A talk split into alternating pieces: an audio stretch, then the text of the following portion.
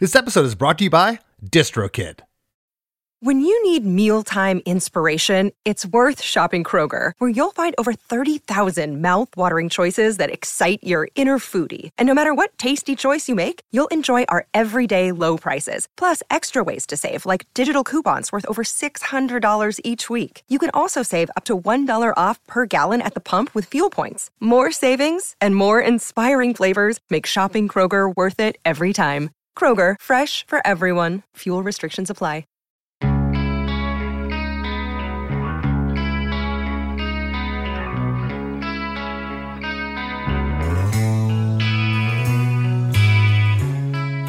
Hey, everybody. Today's guest is Rachel Bolan, bassist, lyricist, and songwriter for the Toms River, New Jersey rock band Skid Row. Together, we take a deep dive into the writing, recording, and inspiration behind their 1989 smash hit single, 18 in Life, taken from their self titled debut album. I told Rachel that I always felt Skid Row had a lot more to offer, both musically and especially lyrically, than most of their 80s and early 90s counterparts, 18 in Life being a prime example of this. The imagery and storytelling within the lyric is great and highly relatable. We talked about producer Michael Wagner's involvement and how he was the perfect person to take their great ideas and expound on them, improving the parts that were already awesome and weeding out the parts that weren't. We both agree that the best producers work as armchair psychologists, getting into the psyche of the musicians and making the music truly come alive. It was cool to hear Rachel talk about first hearing the mix come back from the song and being totally blown away. After all, this was their debut album, and he had previously never heard his band sound as massive and as great as this. For all this and a story about jet skiing in between bass performances, stick around. This is a good one. Have you heard? Krista makes a podcast. Hey, hey, have you heard?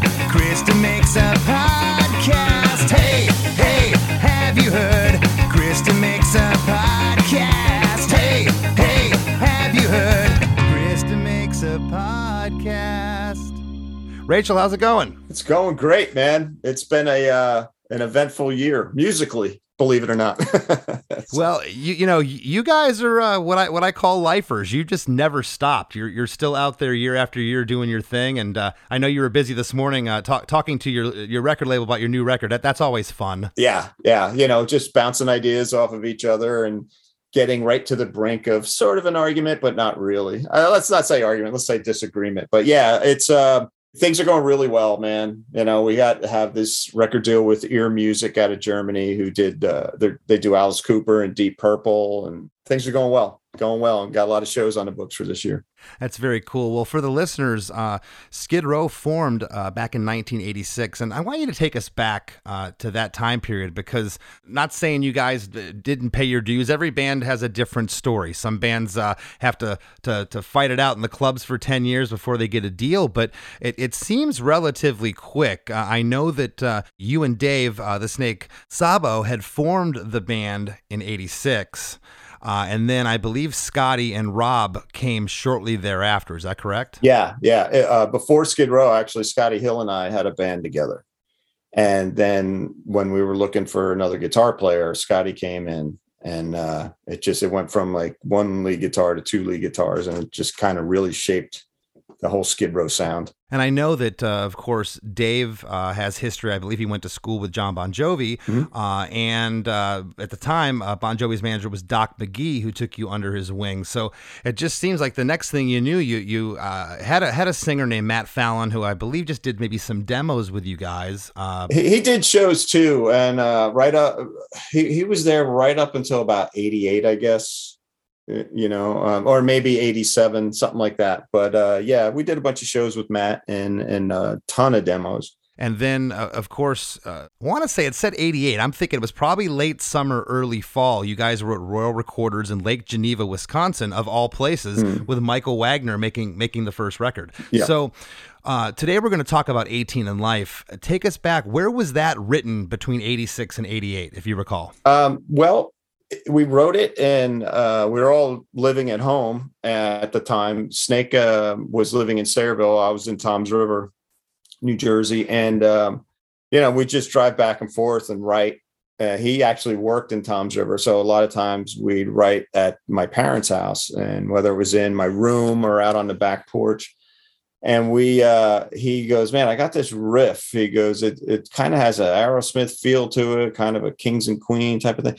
And uh, he played it, and he was singing some of the melody and told me some of the lyrics. And immediately, as soon as he started playing it, I was like, dude, that is so haunting. Like that is so so haunting and things just kind of started falling into place really quick with that song and it, it, went it had it started off a completely different topic and a completely different story than just turned into the story of a, a kid losing his way and uh, the kid the character ricky who i'm sure everybody in their life knows a guy like this that just can't get out of his own way you know what i mean mm-hmm. and that that's how that the whole storyline started evolving well, I always love this song, and I picked this one. Obviously, you guys have a have a number of hits, uh, especially on the on the first two records.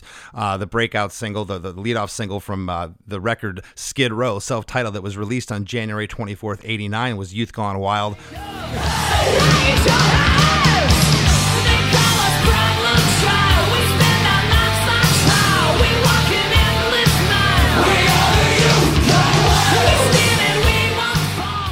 Awesome song. Uh, and of course, uh, the ballad from the record, I Remember You.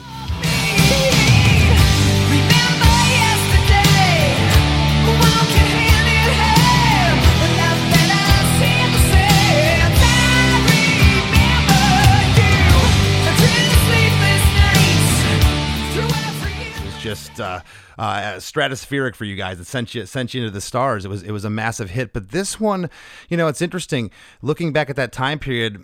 By the late '80s, you know, a lot of my friends were kind of getting tired with the the whole glam thing, and it started to really become cliche. Mm-hmm. And you were one of the bands that stuck out with this song in particular. It wasn't about partying and women and and, and whatever else. This had a story behind it, like like all the great uh, songwriters. So, how did this lyric come about? Well, um, like like I said, it first started off uh, as a song about Snake's older brother and, and his uh, of going to Vietnam and one person and coming back a different person, and then it's just started changing as we as the lyrics developed and the story developed. It started becoming more general instead of being a story about that that one person is telling it it developed into a story that a lot of people could tell because i mean let's face it we all know a guy like the character in the song. Sure. And you know sometimes it got so dark that we're like okay let's back off some of these lyrics and let's just change this. But that's how it all developed. And it really after we had that in mind of what the actual storyline was it was everything was very organic and it just all came together really quick. There were some changes here and there, like the one line, you can't think of dying when the bottle's your best friend was originally you can't think of dying when the devil's your best friend. But one of us said, Man, I think the devil is it's just too cartoony and stuff like that when it's just being too general. Let, let, let's just say, okay, this guy has a problem and he killed his friend because he was all messed up and so it, it just kind of developed like that. And then uh, you know we we are storytellers and and a lot of our songs do tell stories. I don't know whether that's a jersey thing or not because i mean springsteen is like the king of it. Man you took the you took the words out of my mouth. Yeah. I'm telling you, I don't care if it's the hard rock guys, the Springsteens, the metal guys, the punk guys. They all tell it's like this rough and tumble uh, from the streets type uh, uh, story, right? We are we are all storytellers, man. I mean, we, you get four guys from Jersey in a room, and the stories just never end, never end. yeah, and one's trying to top the other one, you know. Sure, and I'll I'll tell you, looking back, I'm I'm surprised because MTV, you know, I think sometimes maybe they, they use this as an excuse. They didn't like the song or they didn't know how to say no to this particular manager, but they would use the excuse of we can't air this because yeah. it talks about a gun a couple times in the song. You know, yeah, it's amazing that uh, that it did get on because it was weird. It was weird back then. Well, yeah, and there there were a lot of MTV pushbacks. Uh, one in particular is they uh, there was one edit where the the character of Ricky actually pointed the gun at his friend's head and his friend swats it away. they didn't like that. So you just see the him grabbing the gun, then you see the other dude swatting it away. In hindsight, that was the right thing to do.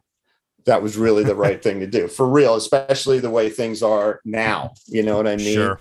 Um, with, with as crazy as as things have happened with, with shootings and stuff, that was the absolute right thing to do. Um, there was another scene where there was going to be blood that was running down the sidewalk into a sewer that we were going to film and we were like "Uh, this probably isn't a good idea that we we didn't even we just nixed it. It didn't get it didn't even get filmed to be uh to be cut or or to be requested to be cut. The thing is when you tell a story uh, when you tell a story to a huge audience uh, you have to definitely tell it responsibly. You know what I mean? Uh, because sure. there's a fine line between telling a story and an opinion, and it could, you know. So you, if you want to tell your story, and get your story across, you have to be really responsible about it. There you go. Was Doc McGhee an integral part in in getting your your deal with Atlantic? Yes, without a doubt. Once, I mean, John and Richie were a ton of help. They were a ton of help getting us indoors to play our, our demos. I mean, we Snake and I would go to New York with a you know bunch of cassettes, and we'd have meetings. Sometimes we'd sit there all day waiting for them to let us in. Sometimes they take us right in. And, and um, Atlantic was one of the the labels we went up to that that were really keen on the band, and they they they courted us for a long time. Um, but yeah, we we would go to New York in the freezing cold or in the blazing heat and just uh just tough it out. You know, do we have enough money for a cab and to get back home on the train? no. Okay, let's walk. That's where it looks like we're walking uptown, you know. So uh yeah, it, it was a lot of great memories actually. But yeah, Doc uh was very instrumental in getting to the deal to where it was. And you know, because we were Atlantic was after us and after us, and we felt really comfortable with Dorothy and with Jason, uh, the A&R, and we felt really comfortable about it. Is that Jason Flom? J- Jason Flom and, and Dorothy Carvello, and then uh, you know, and and you know, we we had the the uh, you know Toon and Doug Morris and Ahmet Ertegun came to a show and all that stuff, and it was it was a big deal, you know. But um, in the eleventh hour, there was interest from Geffen, and Doc called. He said, "Okay, we're going to sign with Geffen," and we're like, "Well, what about all of our friends at Atlantic? You know, we we've developed relationships with them." And I should say, this was the eleventh hour. They came back, and it was for a little bit more money. And which we were kids, we didn't care about the money. We wanted to go where we thought was a good home for us, and the fact that their idea the producer that Geffen wanted us to work with and geffen and the A&R guy himself, it would scrap like all of our songs except for two. And uh, it was really weird, man. It's like the only two that they kept out of 30 that we played at a showcase was making a mess in 18 in life. They said, start writing. And we were just like, whoa, man, this is crazy. We're just starting from square one, man. And then, uh, that, That's wild. and that was another reason why we loved Atlantic because they loved the songs and and they're like, man, this represents you guys so perfectly, this music, and because we got to know them on a personal basis, and, and that's really important. So then they came back, and before we even got pen to paper with Geffen, we signed with Atlantic, and it was a done deal. Well, producer Michael Wagner, I mean, he's just uh, the, the list of stuff he's done everything from Motley Crue, Wasp, Overkill, Great White, Stryper, Poison, Alice Cooper. He mixed Master of Puppets by Metallica. Uh, the man, the man is a legend. How did he come into the picture? He, uh, he, you know, did you know he mixed like the rock version of Black Cat by Janet Jackson? I I, I read that, Yeah, which is that's which is which is which is amazing yeah, and that's awesome. so cool.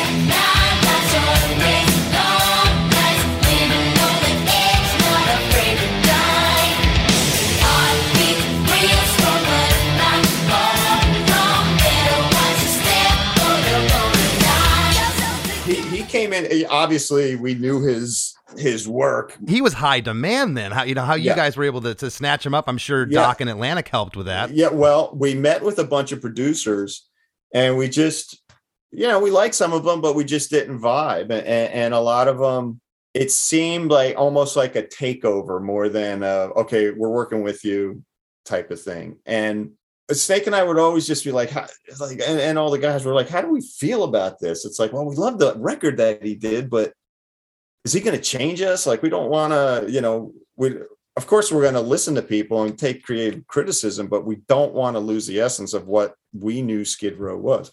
So when we met with Michael, we were playing in Providence, Rhode Island at the place called, do you remember the living room? Up in Providence. I never played there, but I, okay. I, have heard of it. Yeah, just a yeah. big box. it was a big rectangle One of those. box. Yeah.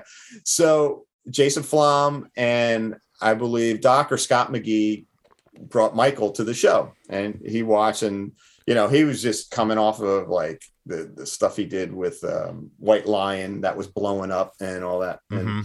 And so we're sitting there at this grimy table in the club that is now just a you know, we had played and now it just uh the it was either in the club. No, we met him in the club, but then we had a talk, I believe, in the lobby of the hotel. And Snake and I were sitting directly across the table from each other. And we were talking. And the one thing Michael said, and you know, obviously he had the, all of our respect right from the beginning, but the one thing he said is, I will let I want the band to be the band. And I immediately kicked Snake under the table and went cool, cool, cool, cool. And then we walked away. We just said to Jason, "We got, we got to get him. We got to get him. He gets us. He totally gets us."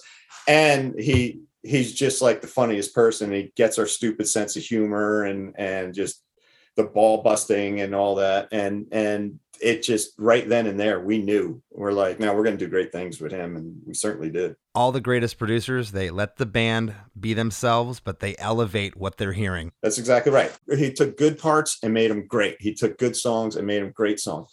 And yeah. it was you know for us all of us it was the first time working with a professional producer. I mean we always work with the guys that own the studios which were great. But now we are working on a level that we've never worked before. And he was such a good mentor of how to handle this kind of stuff. And to to work in the studio with michael is like okay say you're having just a shit day and before you even get to the studio and he'll give you are you okay? Yeah i'm fine. I'm fine. Let, let's uh let's hit this. I, I want to forget about this argument I had or whatever, you know, I want to forget about my dog getting hit by a car or whatever. And we work and he and he's like starts clicking the lights off. Let's go jet skiing and we go down to the lake and we go down to lake geneva and get on jet skis for like three hours go back to the studio turn lights back on and we'd start nailing stuff and he'd do that with all of us you know yeah it's because he's like going into a situation and trying to get a good take when your head isn't in it is a waste of your time. It's a waste of everyone's time. You're just going to frustrate yourself where it's going to spill over into tomorrow when you're trying to do mm-hmm. this again. Fuck it.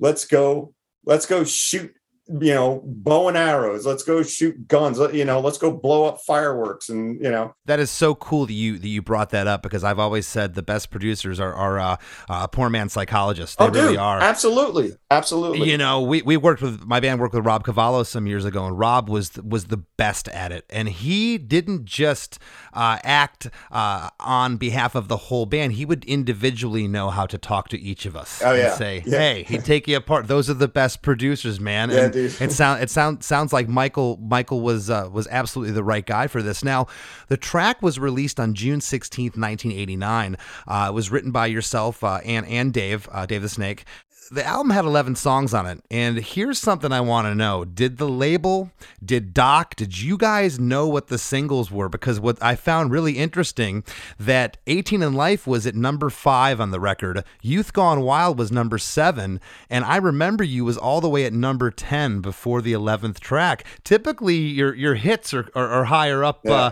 on, on on the track listing. Did you guys know you had a hit with 18 in Life? No. Um okay, so after Youth Gone Wild, we're like, okay, obviously you dream your whole life that you have a hit song.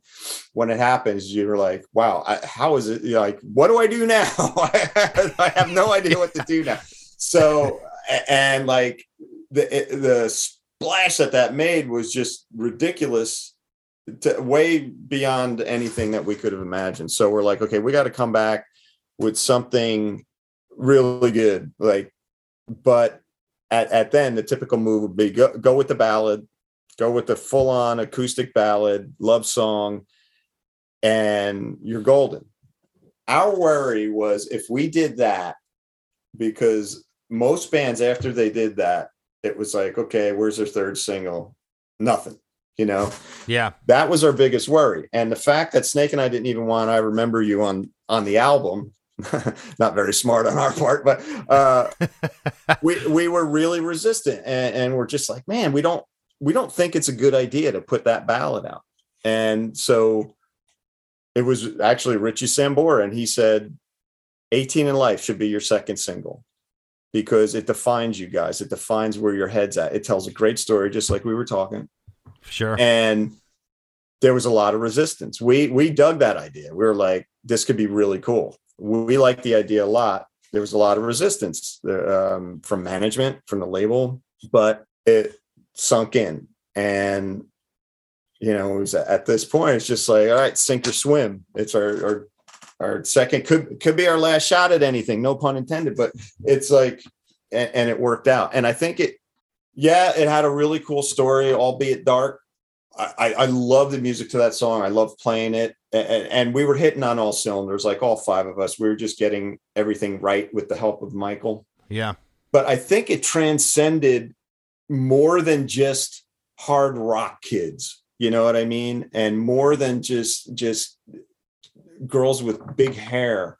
I think people heard it because I mean I was hearing it on like pop radio, like you know the oh yeah the real pop stations in New York City, and I was hearing it uh, on stations I I never thought I would hear, and I think it, it was it was had such a, a big reach out to people that would, wouldn't necessarily even listen to Skid Row, but then they heard that song. They're like, wow, this song is really cool.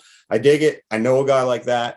So that, that was, uh, that was I, am not going to say it, it was a uh, calculated move, but it was a really smart move to do that. Well, I'll tell you the the rollout from this record I think was perfect. Youth Gone Wild is is a is a tough song. It's heavy. Uh, could it could have fit on Slave to the Grind as far as I'm concerned. Uh, then you you went with 18 to Life as the second song. I think uh, I think Richie was right. Um, it it's uh, balladish, but it's heavy. Yeah, you know, so you're kind of dipping your toes in in a little bit of a softer territory, and then you hit him with I Remember You. I think it's great.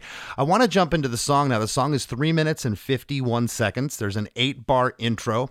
Uh, the first eight seconds, there's a guitar arpeggio, that haunting guitar part that you're talking about. It's so good, mm. based around that, uh, based around uh, E minor. Uh, the guitar with the bass, the bass is playing root notes. And then eight seconds, there's a few ride cymbal hits. The bass goes up for an octave for a second and gets a little busier. At 12 seconds, there's this ah that's let out. I'm assuming that's Sebastian that's kind of panned off left. Mm-hmm.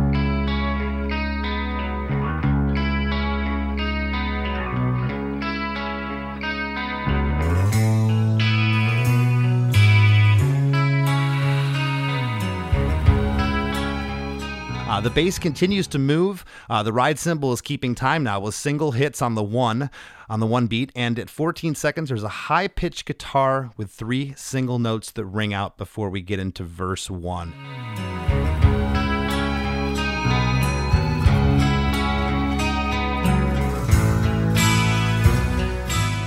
Those little things, I, I'm always intrigued by the little ah was that like Michael's idea, or was that just something Sebastian threw in there? It might have been something he threw in there. I'm not quite sure. I wasn't there during the vocals. Michael liked to close the studio when he was doing vocals, but uh, yeah, I um, a lot of stuff.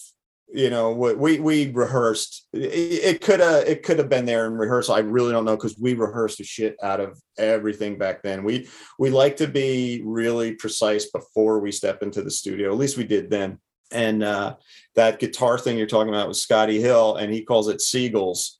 Yeah, yeah. You know what I mean? I love it. Yeah, and that that's that is Scotty Hill in a nutshell. With those little things that just if that wasn't there, it would still have mood, but it wouldn't have that mood. You know what I mean? Right. Like, oh, sure. Like that. Th- those three notes summed up the the the whole tone of the song. You know what I mean? It made it even more haunting, and something yeah. that uh, you know, I was I talked to Huey Lewis recently, and he there was this part in the song was like an ah thing that he did in his song. I can't remember exactly what it was. And I said, "What was that?" He goes, "I was just kind of like warming up my voice and doing something between takes." Bob Clearmountain, who mixed the record, he threw it in there. I'm like, "What the heck is that?" You know. And back then, before Pro Tools, not everything was edited. You Yeah. just get everything on tape. It was just there. You know. there, right. Some- sometimes, the- so that ah thing could have just been him. You know, may- I don't know, taking a puff off a cigarette. Who knows how that stuff gets in there? I just think it's so so cool, uh, especially back in the analog days. Verse one, uh, that intro guitar, the bass, and the cymbal on the drum is still there. That ride cymbal.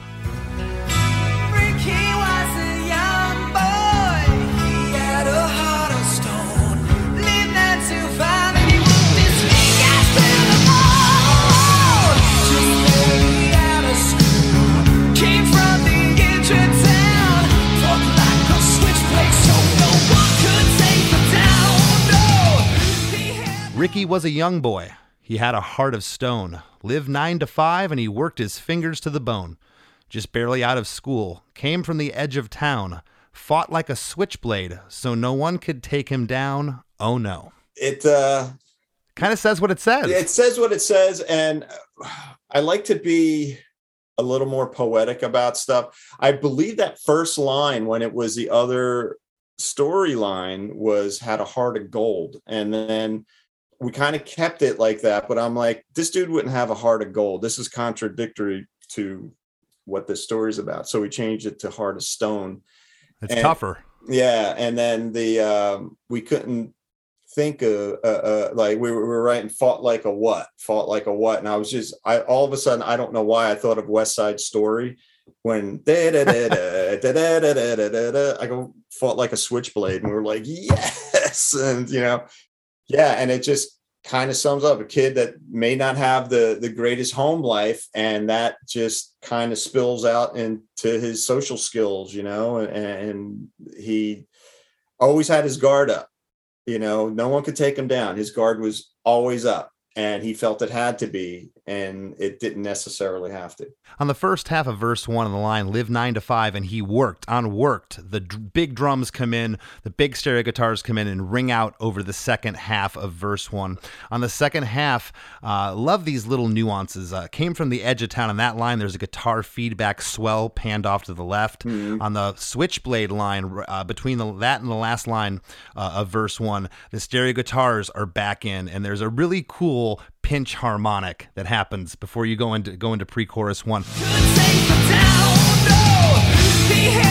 How much did the song evolve, if you can recall, from the demo to like at this point in the song? Was there was there changes? Was the intro shorter? Do you, do you remember? Yes, uh, it, it was dynamics were added more than anything. I mean, the arrangement was still pretty much the same. We changed the bridge very, very, very slightly, not chord wise, just just like dynamics, you know, like crescendo wise. And that was just one tiny little thing. But those little nuances, like the Scotty Hill nuances and and, and the, those pinched harmonics and stuff, those, those were probably uh, something that happened as time went on. You know, I know Scotty was doing those what he calls the seagulls in the beginning from yeah. from pre-production with Michael. That that's pretty much when that started, I believe. Uh, now, now you have me wondering. I want to go back and listen to the original demo we did with Matt Fallon, but I can't. I, I don't know where the hell it is.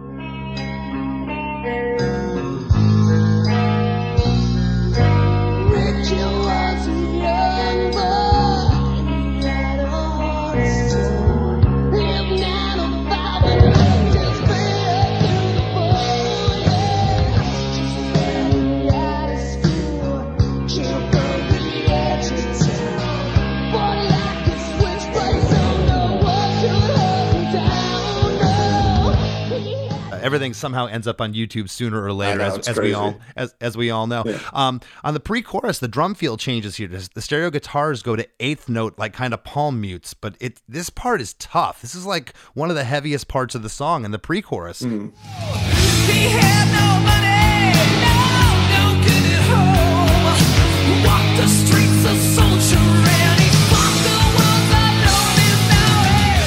He had no money, no, no good at home. Walked the streets a soldier and he fought the world unknown and now he He had no money, no, no good at home. He walked the streets a soldier, and he fought the world alone. And now it's It's uh, it's that kid. Everything he stands for is within himself, and he has an internal war going on, you know, with himself. People have been telling this kid he's no good for so long that he has believed it. He has been convinced of it, you know. Mhm. So he walks the streets alone. You know, he could be with a million people, he could be with all his friends, but he doesn't realize that.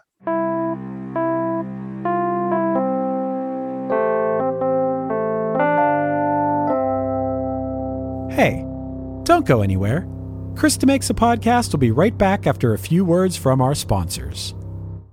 Looking to elevate your music career? DistroKid is a digital music distribution service that enables musicians to distribute their music to online stores and streaming platforms such as Spotify, Apple Music, YouTube Music, Amazon, Tidal, and many more. DistroKid collects earnings and payments, sending them to you, the artist. With DistroKid, artists unlock a world of possibilities. From easily paying collaborators with splits to securing your music with DistroLock, DistroKid covers all bases. Plus, you can promote your releases with Hyperfollow and create eye-catching visuals with a Spotify Canvas generator, all for free. But that's not all. Introducing the DistroKid app, now available on iOS and Android. Artists can manage their releases, view streaming stats, and withdraw earnings, all from the palm of their hand. And for those looking to perfect their sound, check out Mixea. With its simple interface and customizable mastering options, artists can make their music sound polished and professional within minutes. And don't forget about Instant Share, DistroKid's newest feature. Share large files securely with collaborators, producers, and more, ensuring your music streams at the highest quality. Ready to take your music to the next level? Download the DistroKid app and explore their suite of tools today. Plus, listeners can enjoy 30% off their first year by visiting distrokid.com slash VIP slash demakes. That's distrokid.com slash VIP slash demakes. Hey there, I am Johnny Christ from Avenged Sevenfold, and I've got a podcast called Drinks with Johnny you're going to want to check out. I sit down with a bunch of different people from all different walks of life, from professional wrestlers to actors, comedians, fighters, musicians, everything in between. I'm just looking to make some friends and have a good time doing it. So if that sounds like something you're into, go check out Drinks with Johnny, streaming everywhere now.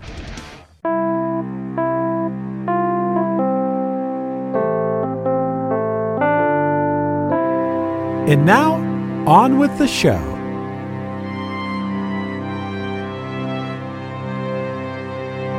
So before we get into chorus one, I want to talk about a couple things here in uh, uh, pre-chorus one.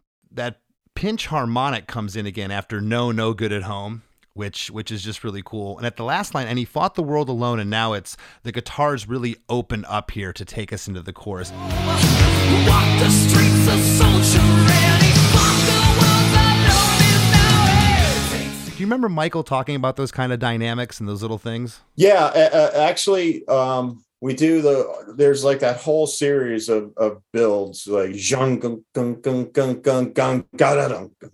and that was Yes. that, that was deliberate. That was all very deliberate. And Michael just wanted us to make it even more deliberate. He's like, I get, I get the drama, and you know, this is almost like orchestra. Like he goes, I get it.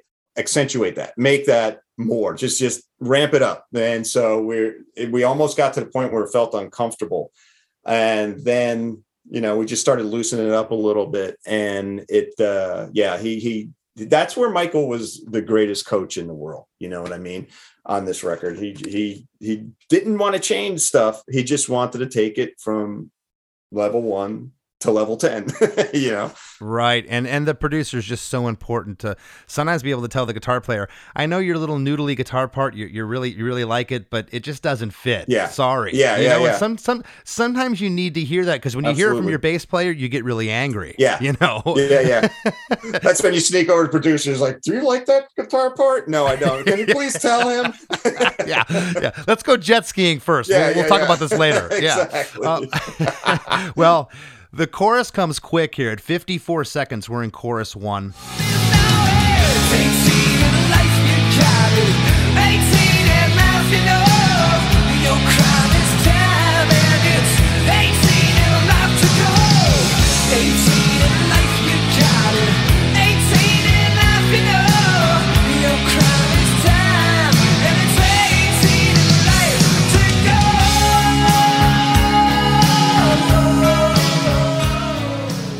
18 in life, you got it. 18 in life, you know. Your crime is time, and it's 18 in life to go. 18 in life, you got it. 18 in life, you know. Your crime is time, and it's 18 in life to go. And I noticed all these choruses are all doubled. They're all double choruses. Yeah. Was there ever talk about this? Hey, maybe we should only just give them a, a teaser here on chorus one, or was it always like that? No, because it was really quick and it was just it was a short message. Uh, so we we felt that this was the right length. You know what I mean? It just Yeah. Because sometimes you know a lot lot of a lot of stuff just calls for a single chorus first and then a double chorus out. But Yeah. yeah, it, it just it, we never thought about shortening it. I mean, the message was really quick and the chorus is really short. You know, in, in the scope of the song. You just don't see that a lot on a first chorus. Yeah. you know, and it's it, when I, when I do it, it always it always kind of jumps out at me. The harmonies are really subtle in this song. Is in in the chorus here. It's the only time you get harmonies. They're really subtle, but they're cool. And the lead vocal almost sounds double tracked. Do you recall if it was? It was. the vocals Yeah, double tracked. it was. Okay, okay. Uh, you're getting harmonies only on the 18 in life. You got it. And again, talking about that haunting guitar riff, the harmonies here are are haunting. Who did the harmonies on on on that Mm-hmm. I, part? be- I believe Scotty Hill sang those harmonies. I know I didn't do it on that this song, okay. but yeah, I believe that was Scotty, and um, it, it- might have been Scotty and Snake. I know that they do it live. Um, Yeah. but I'm I'm not hundred percent sure. I mean, there could have been a there could have been a, a ton of different uh, note choices or harmonies there. I think what you picked was perfect. It's subtle. It doesn't stick out, but without it there, you would notice it being gone. I love harmonies like that. Yeah. You know, the chor- this chorus is heavy in its own right, but it's not as heavy as the pre-chorus. Uh, the guitars are distorted, but they're playing arpeggiated picking pattern. Uh, that guitar's off to the left. The other guitar right is is got these big chords, and the bass sounds great here, holding down the bottom end. I love the bass tone on that. Thanks. Do you recall uh, working on that? Was that did you come in with a bass sound already as a, as a young musician, or did, did Michael uh, help you cultivate that? Michael helped me because I mean, all my equipment that I had at that point, up to that point, was shit. Everything was falling apart. I went into the studio. I, I had a beat up PV head, a homemade cabinet um, with two 15s in it, and that would it was just so boomy and awful sounding. So Michael's like, let's get you through four 10s and one 15. So we changed to that, and then he had an SWR head with the separate crossovers for each string and we we dialed in this old P, i got a 78 uh mocha p bass that i have played Oh, cool. yeah i have played on everything. And actually i only played a little on this newest record. I, I played this this other p bass and uh, a spectre but um yeah it, we we worked on it a lot. Like we worked at least a day on getting that tone right because he just kept asking me he's like what he goes, give me examples of bass tones you like. And I go, I love the how, clear Paul McCartney's bass is, his tone, but I love the how vicious Gene Simmons' bass tone is. And I said, if we could get a mix in Dennis Dunaway from Alice Cooper, if we could get settle somewhere in there, I, I want it to sound like very percussive like a piano but if you're playing with the pedals on the piano smashed to the ground you know so it's just wide Yeah. open and so that's what we did we worked on that for a few well a good day day and a half and then uh that's what we came up with Well, I'll tell you what my first professional record did, and I'm sure you could uh, attest to this. Looking back, uh, it really got me to to listen not only to myself but to the rest of the band. It wasn't all about me. Now we're on a click track. Now I'm going, wow. Yeah. You know, I never knew the terms "play behind the beat," "play ahead of the beat." Right. And you're, and you're, you're learning those things that just continue in your career to just uh, Sure. to develop, and it, it's, Yeah. it's it's so awesome. Um, at the end of chorus one. 18 in life to go and it's like a OEOEO that Sebastian does. And then there's, I don't know if he's saying it's almost like a sigh of relief. It's like, sigh.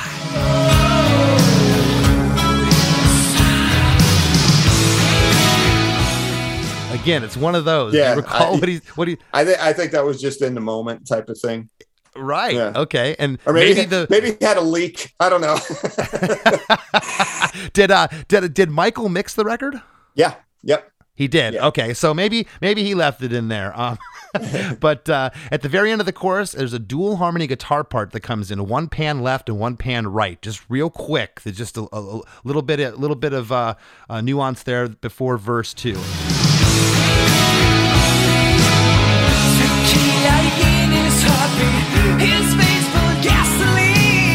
It kept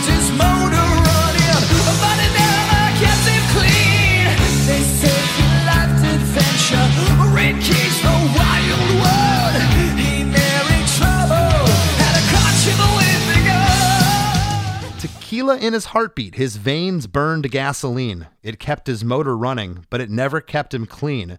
They say he loved adventure. Ricky's the wild one. He married trouble, had a courtship with a gun. So there we're talking about that gun from earlier. It's Yeah. actually in the lyric. Yeah. Pretty cool, uh, cool uh, lyrics here. Yeah, and it, the, now it starts to point out his issues. You know what I mean? He's obviously drinking. He's obviously drinking, and things running through this guy are bad. Killing his heartbeat, his veins burn gasoline. It, it kind of says it there. Everything in him running through him. That, that that's kind of metaphor for this guy's soul. Well, at the end of chorus one, something I didn't mention, the, the guitar pan left is doing these stabs on the one, and that continues into verse two. I love those little stabs. Yeah. It's not there in verse one. No. And that's just the song's just building.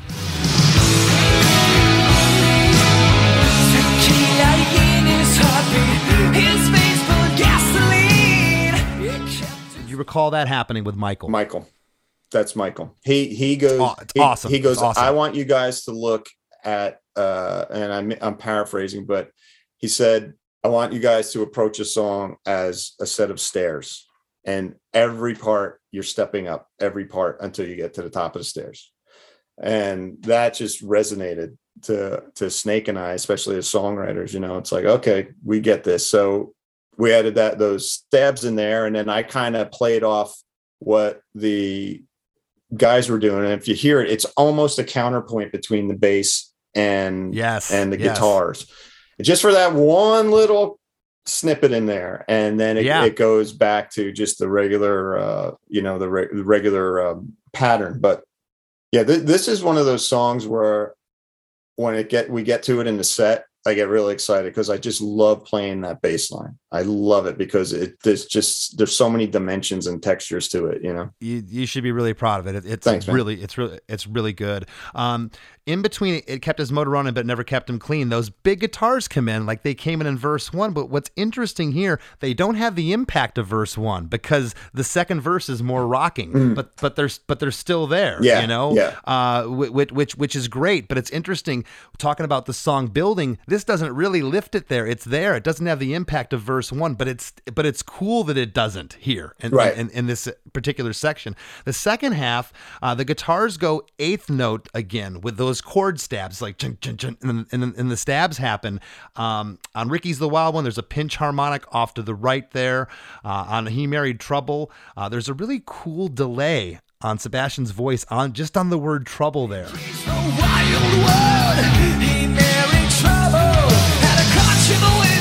And I'm sure Michael had something to do with that in, in, in, the mixing stage. Oh yeah, I'm sure. Yeah. In the last line, there's a, a subtle pinch harmonic, very subtle off to the right. So, talking about the song building, there's a bunch of little uh, ear candy moments that are happening here at the back half of verse two. Yeah, yeah, and, that, and that's Michael with suggestions and and yeah, just throw this in there, and then it, it was it's great because uh, as you know, when creativity is infectious, and when someone starts coming up with stuff that that just spurs something in your own head, you know. So I, I just Yeah. remember the song like stuff that we hadn't already done and stuff that we haven't had set in stone, didn't have set in stone it, it- like these little creative bursts, boom, boom, boom, would pop up, and I, I would imagine there was a lot more on there. Michael had to weed through and just pick the best out of them, you know. Yeah, yeah, yeah. It's be- be- better to have more than less. Uh, I love pre chorus too, Rachel. Bang, bang,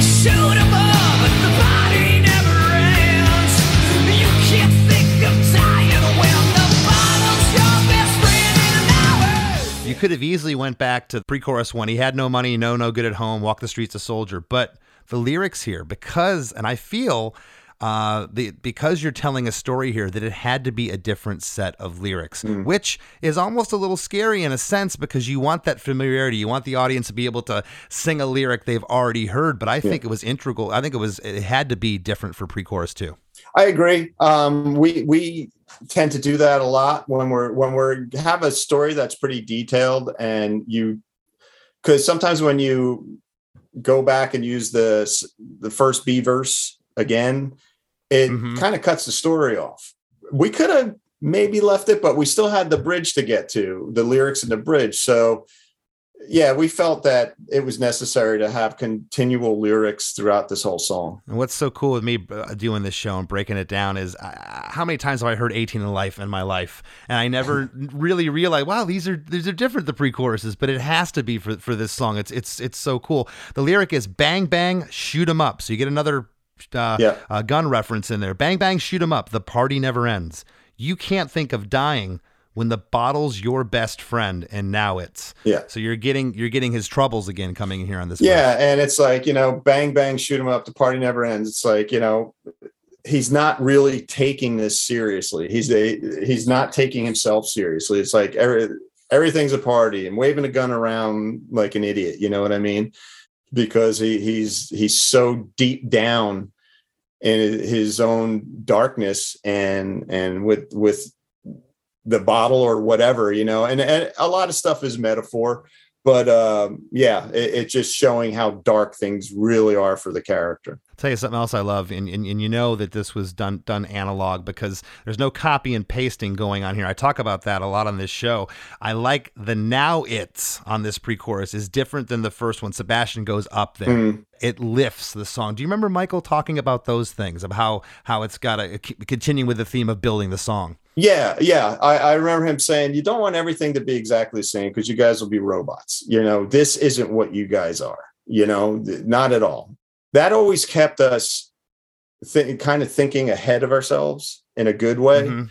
not getting ahead of ourselves but thinking ahead of ourselves and and just thinking of what is going to make this part better and that, that's why there, there's little things that are different. You know what? I, I always equate it to it's like you've been playing a song a song you guys have been doing say fucking 15 years Yeah. and you play it live i guarantee you you are not playing it ex- this way now than you were 15 years ago you know what i mean Yep. because you you keep hearing stuff and you're like, oh man, this is kind of cool. You you know you have to stay within a parameter or people are going to be like, what what is he doing? You know, but Yeah.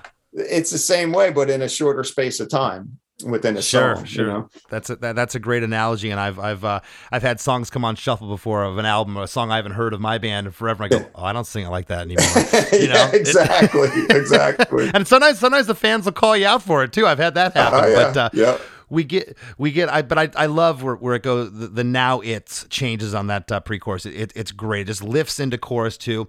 Here's something else. There's so much going on in the story here with the lyrics, in all the verses and the bridge and everything, that I love that the chorus is the same every time Mm-hmm. because you don't need any more information. I think it's genius. I never realized that until I started studying this. It's just Oh, that's funny. Yeah. yeah, you, you you can't put any more information there. You already have the song. You just have to to drive home the hook. 18 in life, you got it. 18 in life, you know.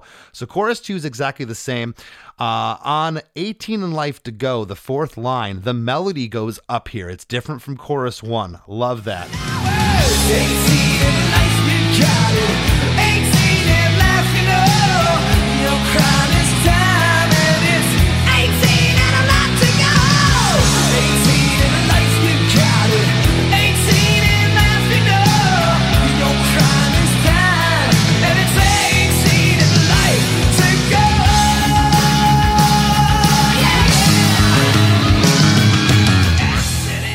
Harmonies are the same as chorus one. They're very subtle in the same places.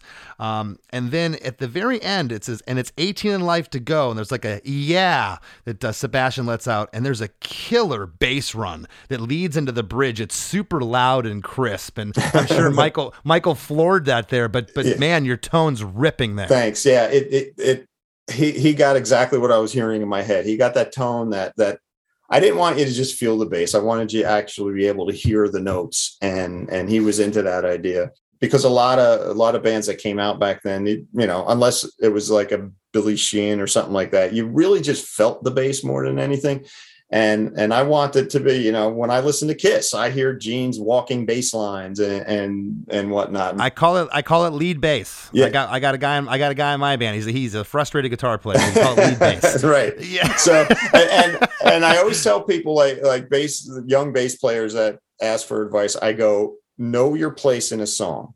You know, you're not gonna you, like if you if the, guitar player played a solo from the first downbeat to the last one, you're gonna be pissed. I said you have to know how not to get in the way of the song. And and you could do really cool shit in that time, but you cannot get in the way of the song because the melody and the the structure, the the the end product, the end result of the song is the most important thing, not just one of its components. Pick your spots and know what not to play. That's the hardest. That's the hardest lesson. and then get the any hell out of the way and let other Yeah. other things talk. and let big people talk. exactly. Well, this bridge is is probably uh, you know probably one of my favorite parts of the song. It's just awesome. Accidents will happen.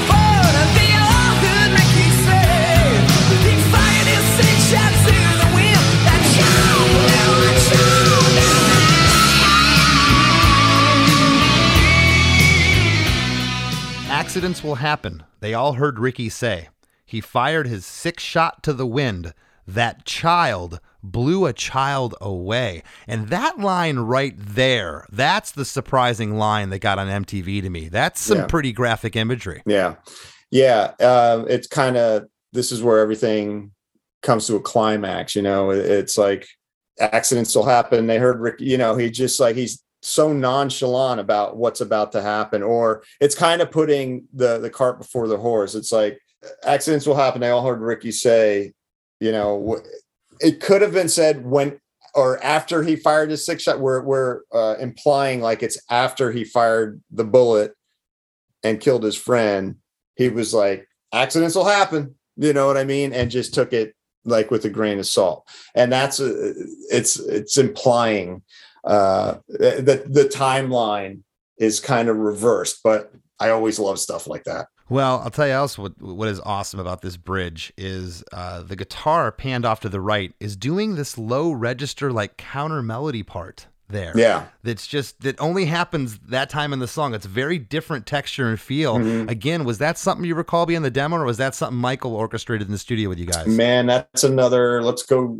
let's roll the tape on because i'm not I, I don't i think that that was a suggestion from michael but i'm not 100% sure. All i know is i kind of weaved in and out of that on on the bass just little things here and there. I'd pick up some uh, part of the riff and then just lay back on the uh, other parts so in all due respect to you, you know, uh, us musicians, we don't sit around and listen to our own stuff. So I'm, I'm telling you stuff about your songwriting. You're probably going, wait, what are you talking about? yeah no yeah as it comes up and here's the funny thing i'm not thinking of the recording i'm thinking wait okay How do you so- do it live? So Snake stands to my right on stage. Scotty stands to my left. Who played that? you know, I know I hear it every night, but I'm and I got a drummer behind me pounding away at 110 dB. Yeah. I don't know what's going Yeah, on. Exactly. well, the very last line, um, the guitar opens up on child blew a child away Mm-hmm. and that's essentially what's like the start of the guitar solo and that soaring vocal that takes us into the guitar solo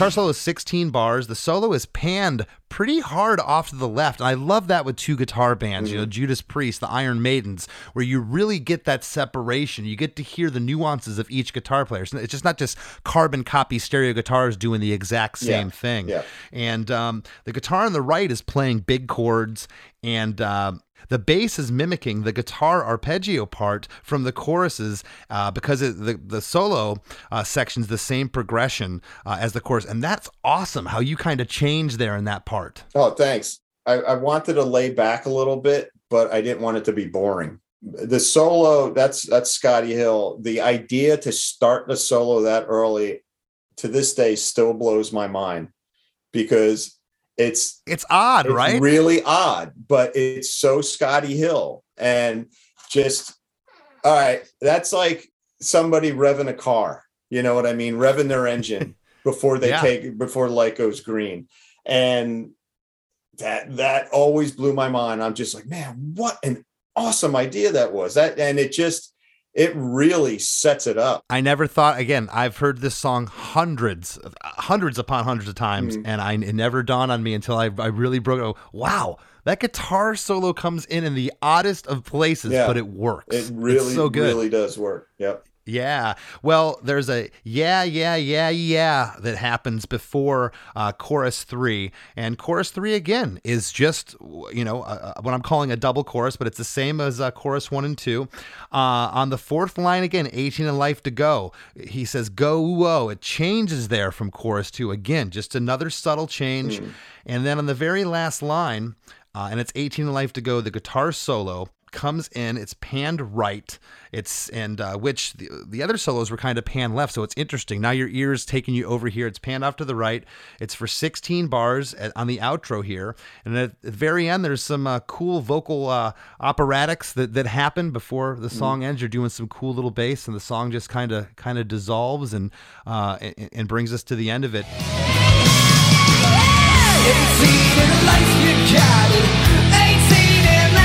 Do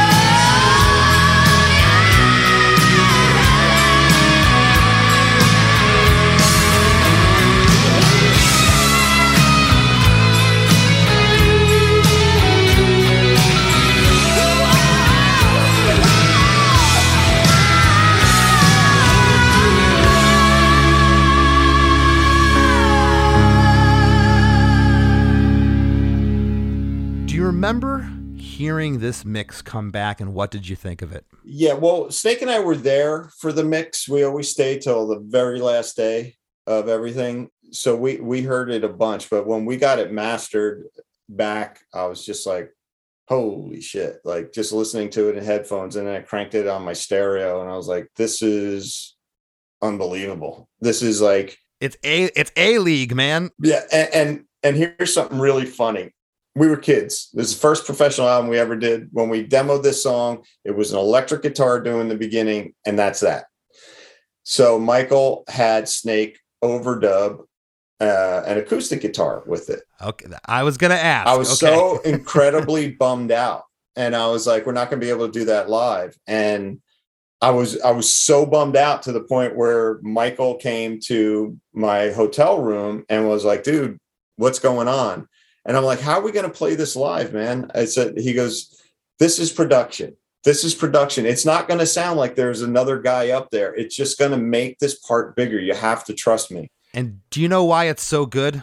Why it's so good? Not to cut you off, I have to interject, is because I had it written down here at the top. I hear acoustics. I'm like, I really thought that it was the chorus effect on the guitar. It is so subtle. I can Yeah. hear it, Yeah. but but you can't. And Yep. and it doesn't matter about live. He was he was right, but they are there. Yeah, they are there. Yeah, he's Okay. he's like he goes. This is this is texture. I'm adding texture to this guitar, and he goes. It's not going to be anything where it's a standout guitar part. It's going to be exactly what he's playing. It would be no different than I if I had him double the guitar on the same guitar.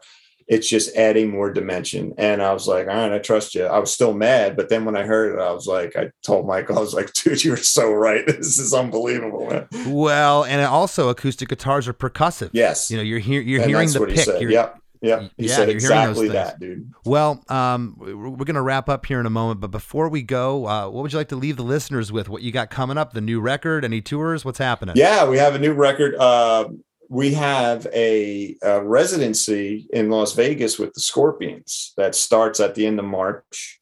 It's for nine shows. We're really excited because we're all Scorps fans. You know, it's just it's just, great. This is just going to be killer. Um, and yeah, we got a got a lot of shows planned for this year. A lot of traveling, um, and we're working on this new record. And we're gonna get get some new music out to everyone very soon. Very cool. Well, thank you so much, man. I, Yeah, I really appreciate you taking the time today to This was great. This was a lot of fun, man. I this is like one of the most fun, some of the most fun I've ever had on a podcast. This is great. That means a lot. Thank you so much. Yeah, man.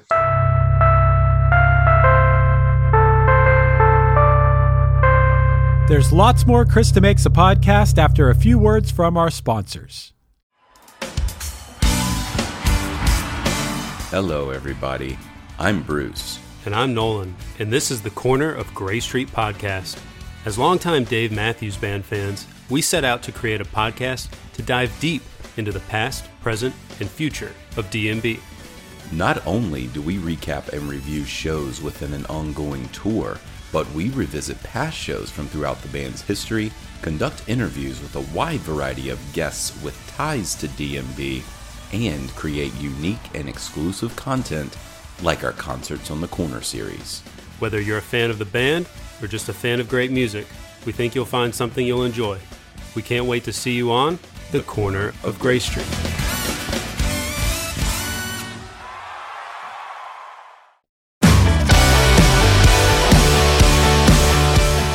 Hey, Chris DeMakes a Podcast producer Chris Fafalios here. You may have heard me talk about my band Punchline before. Maybe you already know us, or maybe you're hearing about us for the first time right now. It doesn't matter. No matter what your relationship with Punchline is, I will absolutely guarantee that you'll love our new podcast, A Band Called Punchline. Starting with our humble beginnings in a small town in southwestern Pennsylvania in 1997, we're telling the hilarious, strange, and hopefully inspiring story of the 25 plus years of our band in the most honest way possible podcast style. A Band Called Punchline is an audio documentary available now wherever you get your pods.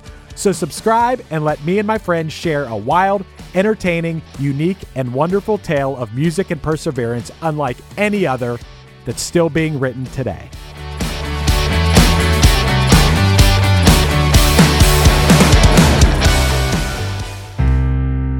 As we near the end of the show, here's a band you might not know. Welcome to this week's Band You Might Not Know. If you'd like your band to be considered for Chris DeMakes a Podcast, all you have to do is email your song via MP3 only and bio to bandyoumightnotknow at gmail.com. This week's featured artist is Downcast, a punk rock band from the UK. They have a brand new record out called I Saw Hell When I Was With You. You can find their music on Spotify, and here's a snippet of their song, Catharsis.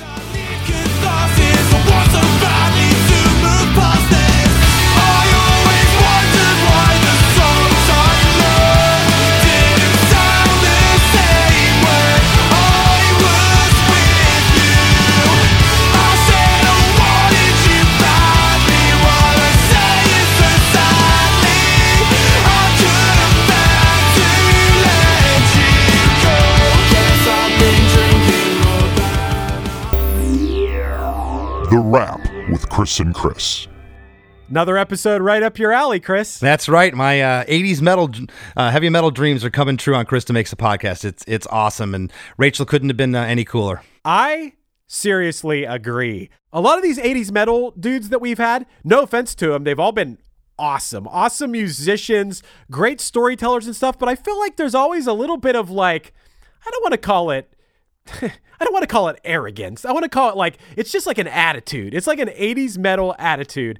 And I felt like Rachel Bolan is like the most humble 80s metal guy that I've ever heard talk on a podcast. You feel that way? I, I, I really do. He, he- like I said, he, he couldn't have been any cooler. Uh, super down to earth. And uh, for those listeners that don't know, I mean, usually you associate the face of the band, the singer, in this case Sebastian Bach, uh, with, with writing the songs, and uh, that's not the case here. You know, uh, Dave the Snake Sabo, uh, the guitarist, and Rachel wrote the lyrics and the music for all these Skid Row songs, all, all all the hits. And you know, I felt that they were they stood apart from their uh, '80s and, and early '90s uh, counterparts. They had a little little more depth to them. It wasn't all sex, drugs, and rock and roll. And uh, there, there's a story here behind 18 and Life, and it's funny. In the episode, Rachel even said, "Yeah, it's something about the you know something about Jersey. This the way we are. We tell stories, you know." And again, it's that Brian Fallon mentioned that on his episode, the Bruce Springsteen thing. I don't know what it is about Jersey, but uh, you know, there, there's a story behind 18 and Life that uh, sets it apart from what else was going on in the uh, heavy metal, hair metal genre of the 80s. Yeah, I mean, aside from it being great musically and melodically, there's a story. It sucks you in when you listen to this song. Yeah, that's something maybe you'll see a lot of times in country music. I feel like storytelling's very commonplace in country music, but you're right, man, especially in the 80s metal, especially like the cheesy 80s metal. There was just like you said, it's sex and drugs and whatever, and it's kind of fluff in a way, but not this. This is like a heavy, serious story, and I think people really latched on to that. Yeah, and I'm, I'm kind of surprised that no country artist, a pop country artist, has, has covered this song. I think it would translate really well to to, to pop coun- country radio. But but yeah, you know, and uh, during the episode I mentioned to Rachel, I was uh, looking back, really surprised that MTV touched this. You know, it references shooting and a gun and killing a child in this, and pretty heavy for for the time. Uh, e- even probably more heavier now, considering everything that, that's that's gone on with uh, uh, guns and stuff in, in the U.S. So uh, pretty pretty surprised that MTV aired this back in the day. And I respected him for for saying too that if you're going to tell a story to a large audience, you have to tell it responsibly. I feel like a lot of his contemporaries and peers would be like, "Nah, man, I'm just going to say what I'm going to say." but he knows. Yeah. And I, I wasn't trying to take anything away with my comments before about the songwriting with Sebastian Bach. I mean, the guy could sing the telephone book and just, I mean, Oh, the pipes on him. He really, really sold this lyric and sold this song. So pro, uh, props to the whole band. But uh, yeah, I, I always, always liked this song. I felt that it was a good, it bridged the gap between their first single of the record, Youth Gone Wild, and the ballad, I Remember You, which was the third single. This was kind of right there in the sweet spot in the middle of them. And uh, I think they picked the, the the greatest songs, uh, put their best foot forward with this record. The story of going to uh, Minnesota to record with producer Michael Wagner was really cool. You know, they Yeah. he he got into their psyches and said, "Hey, stop! We're not having fun. We're not being creative. Let's go."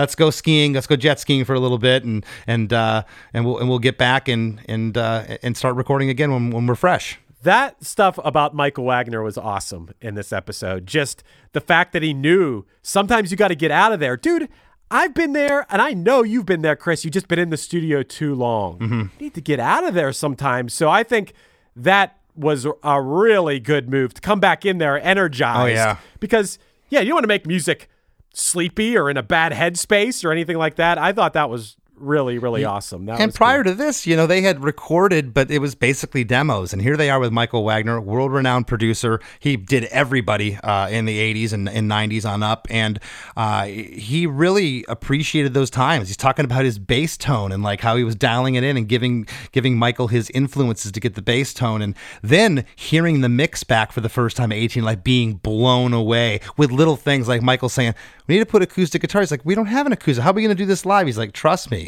And when he got it back, you didn't really hear him, but you felt him. You felt the percussiveness of it, and and uh, just the you could hear it in his voice. The, such fond memories of that time. You know, Rachel is also a bassist, so I had that in common with him. But I felt like one more thing I had in common with him was that he and I would have done the same thing. When you're talking about Michael Wagner and his, you know, all his accomplishments as a producer, the thing that Rachel called out was like, you know, he produced like the rock version of Janet Jackson Black Cat, right? Yeah. Because when I was doing the research for this, I was like, damn, that's awesome. And, and I just love that he made mention of that too. Because it rocks. It's yeah, awesome. he you know he was uh, known as an '80s metal guy, but uh, Michael had had some good ears, man. He was uh, he was one of the greatest uh, greatest producers. Um, I like that you got into a little bass tone talk in this episode. You know, that's not something you talk about every episode as a bassist. You know, I don't want to get too deep into talking about bass tone and gear and stuff, but I do agree that his bass sounds awesome on this song. Bass sounds awesome, and the parts are great. He he uh, uh, really put some good parts down, and it was really cool to hear him, you know, talking again to Michael Wagner about what he was going for sound wise and how he was able to achieve that. He learned so much, and uh, you know, uh, he didn't have any good gear. They didn't have any money, and you know, they're coming in, they're using all this professional gear, and it's uh, it's really where he found his sound. And I think that he had, speaking of sound, he had very sound advice for any bassists out there. And I, I feel this way strongly too. But he said, as a bassist, you can't get in the way of the song. Mm-hmm. You know, you pick your moments. You can shine. You can definitely shine plenty of times in a song, but you also can't be, you know, thinking you're you're playing like lead bass through a whole song. Maybe Flea can get away away with that once in a while, but but yeah, I think that that's tasteful bass is important. Absolutely. And uh, something else about Shining, Chris. I love when people leave us a Shining review. Yeah, me too, man. It makes me feel like I'm a shining star when someone goes on Apple Music or wherever and leaves us Yeah. leaves us a review. You know that helps more people find out about the podcast and helps us get all those guests that we want to get and you want us to get. Absolutely. And for those who don't belong to our Chris DeMakes a Podcast Facebook group, please join. It's a lot of fun. And give me a follow on Instagram at less than Chris D. I'd like to talk to you. Yeah, man. And speaking of joining, hey, if you're not part of our supporting cast, maybe now's the time to join because our back catalog of after party episodes ask somebody who's a supporting cast member what they think of the after party. We put a lot of love into those episodes too. They come out weekly as, you know, kind of like supplementary to the podcast. Sometimes it has something to do with that week's episode, sometimes it is something completely different, but it's always fun. It's uh, a lot of music talk, and we have a lot of laughs on there. ChrisDeMakes.com for a few bucks a month you could help us continue making this podcast for all eternity. At least while at least while Chris and I are here on this planet. Absolutely. And uh, before we wrap here, just want to thank this week's guest, Rachel Bolan from Skid Row, for sitting in with us. It was a lot of fun, and we'll see you next week. Hi, this is Chad Nicefield. And this is Justin Press. We're the host of Making Waves, the Shiprock podcast, a part of the Sound Talent Media Podcast Network. We're inviting you to sail away with us on an epic journey in musical enlightenment. Every week, we bring you only the best artists in rock music and discuss everything from the cruise to the stage to the saga of being a professional recording artist. We'll have lots of special guests along the way, so tune in every week. Your stateroom is available every Monday morning, so welcome aboard. Hey, what's up? This is Blake Wyland. I'm the host of the Tone Mob podcast. It's a show where I interview guitar people about guitar stuff. We talk about their pedals, their amps, their accessories, their preferences, all that stuff, as well as a healthy dose of whatever comes up. Topics have ranged from aliens to addiction and anywhere in between. Oh, yeah, and pizza. We're definitely going to be talking about pizza. So get the show wherever you're listening to this podcast at. Just search The Tone Mob in your search bar and it will pop right up. Come join us. We're having a lot of fun. Thanks for checking it out.